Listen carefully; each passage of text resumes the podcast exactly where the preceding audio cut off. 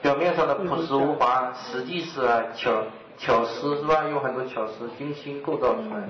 这选项选一，你理解成狡猾也马马虎虎是吧？马马虎虎。这是第七题，他讨论了一个很无意义的事情，就是说这个朴实无华实际是苦心经营出来的，讨论了一个很无聊的问题。因为从艺术的角度来讲，艺术家做成了什么才重要，怎么做的根本就不重要，听懂了吗？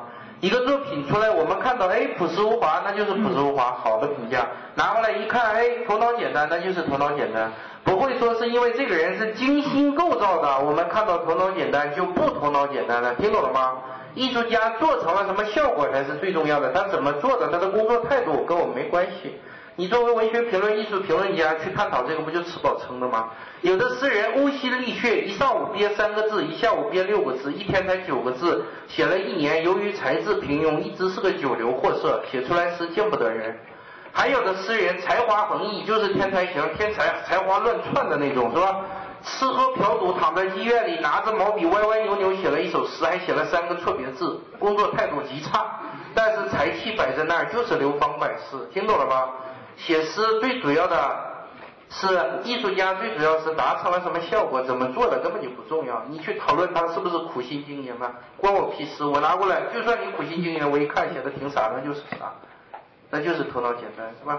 所以他讨论了一个毫无意义的事情。艾米丽·金森的诗呢，以朴实无华著称，是吧？在中国读者还是很多的，是吧？很多。我们小的时候，今天的书店里也能找到他的诗集。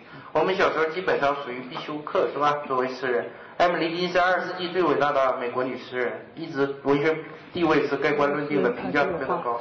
但是我很早是吧，就对这样的诗人很不服气，你知道吗？他的诗应该写的比我好一些，是吧？但是为什么不服气呢？我很早就发现自己写诗不行了，写了几年发现才智平庸，写不了。钱钟书有一句话给我影响很大，他说年轻时候我们总是把自己的创作冲动误以为是创作才能，发现自己才智平庸，写不了诗以后呢，有一段文学理想破灭，很痛苦，很苦恼，是吧？想不开，说死就死了，这种感觉。很多文学青年自杀了嘛，我没自杀，靠的是坚强，是吧？非常坚强的挺下来。然后呢，我有一段时间迷茫，所以就要认可一些自己的生存价值，找到自己值得活下去的理由，拼命的找，拼命的找。最后跟才智平庸的一切笨蛋一样，我发现自己的优点了，人品非常好，是吧？人品好，自己获得了活下去的勇气和动力。我跟一流的人比，我跟艾米丽·金森这种一流诗人比，发现人品、思想境界高出他不是一星半点。这时候能不欣慰吗？肯定是无比的欣慰，是吧？我给你举个例子就知道，他有一首著名的诗，我很早就发现我人品比他高出不是一星半点儿。艾米丽·金森有一首著名诗，写给抛弃她的前男友，诗中她深情的写道，是吧？但愿深沉的内疚永远纠缠在你的心底。愿你在这个世界上心灵永远不得安宁。妈的，女同志心胸狭一点，是不是可以原谅？到这个程度有点令人发指了，是不是这样？新颖风格倒是很新颖，可以叫诅咒诗是吧？太过分了吗？好歹谈过一场，怎么能这样诅咒人家呢？太过分了是吧？莫名其妙的这么一个人，我一看啊，还不如我十七八岁，我十八九岁看的。我一看，还不如我去年前年写的情诗呢，是吧？我十七八岁也给女朋友写了一首情诗，抛弃我的前女友写的诗，是吧？我给你念一下，你就比较出思想境界了，是吧？我给你念一下，我十七岁时候写给抛弃我的前女友的诗，在诗中我深情的写道：但愿在未来的日子里，让抛弃了我的人们始终坚信他们的抉择是正确的。这是什么样的境界？妈的！绝对比不了，你知道吗？一比败下阵来，艾米丽金森灰头土脸，是吧？绝对比不了。接下来我们就获得肯定自己的动力嘛？我就满世界跟人拼人比一比，很多世界伟人都败下阵来，是吧？所以我活得始终非常踏实，有信心，就是这个。因为我们这个世界很多公认的伟人，在我人眼中看来人品都是不行的，不是我的对手。那我有什么？不能活得理直气壮的，那肯定是这样，是吧？我给你讲一个关于我人品的故事，你就知道了，我可以达到什么样的境界。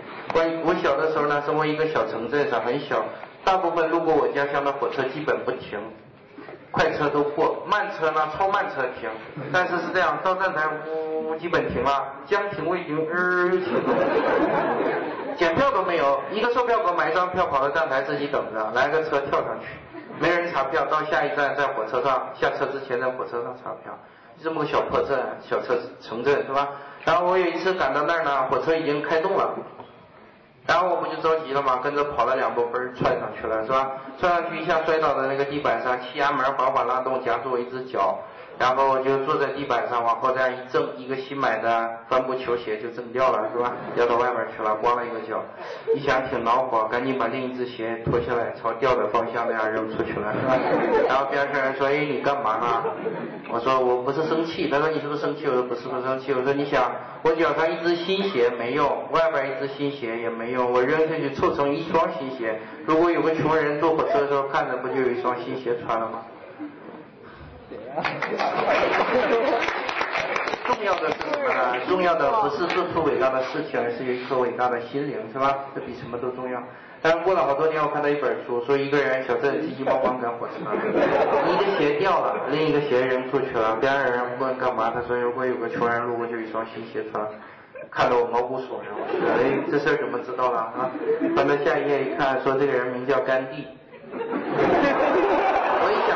还不知道甘地嘛，对不对？哎，不对，这人姓罗，怎么姓甘呢？然后 再看下一句话更逗，说在印度人们管他叫圣雄。我印度根本就没有认识人，怎么会还有个外号呢？是吧？感到极度的纳闷。后来我查了一些资料，发现有一个印度的圣雄甘地，年轻时候干过跟我一样的事情，是吧？后来我看世界名人事迹的时候，不断惊喜的发现，我跟很多伟人暗合。他年轻时候干过的，哎，我也干过。我一看世界名人一时吓坏了，哎，这我也干过，哎，这我也干过。不敢说全干过，但干过很多，吓坏了，你知道吗？但是他们是伟人，我是普通人，为什么？都有一颗伟大的心灵。历史选择了甘地，一个伟大的机遇落到他头上，不由自主的成了一个伟人，是吧？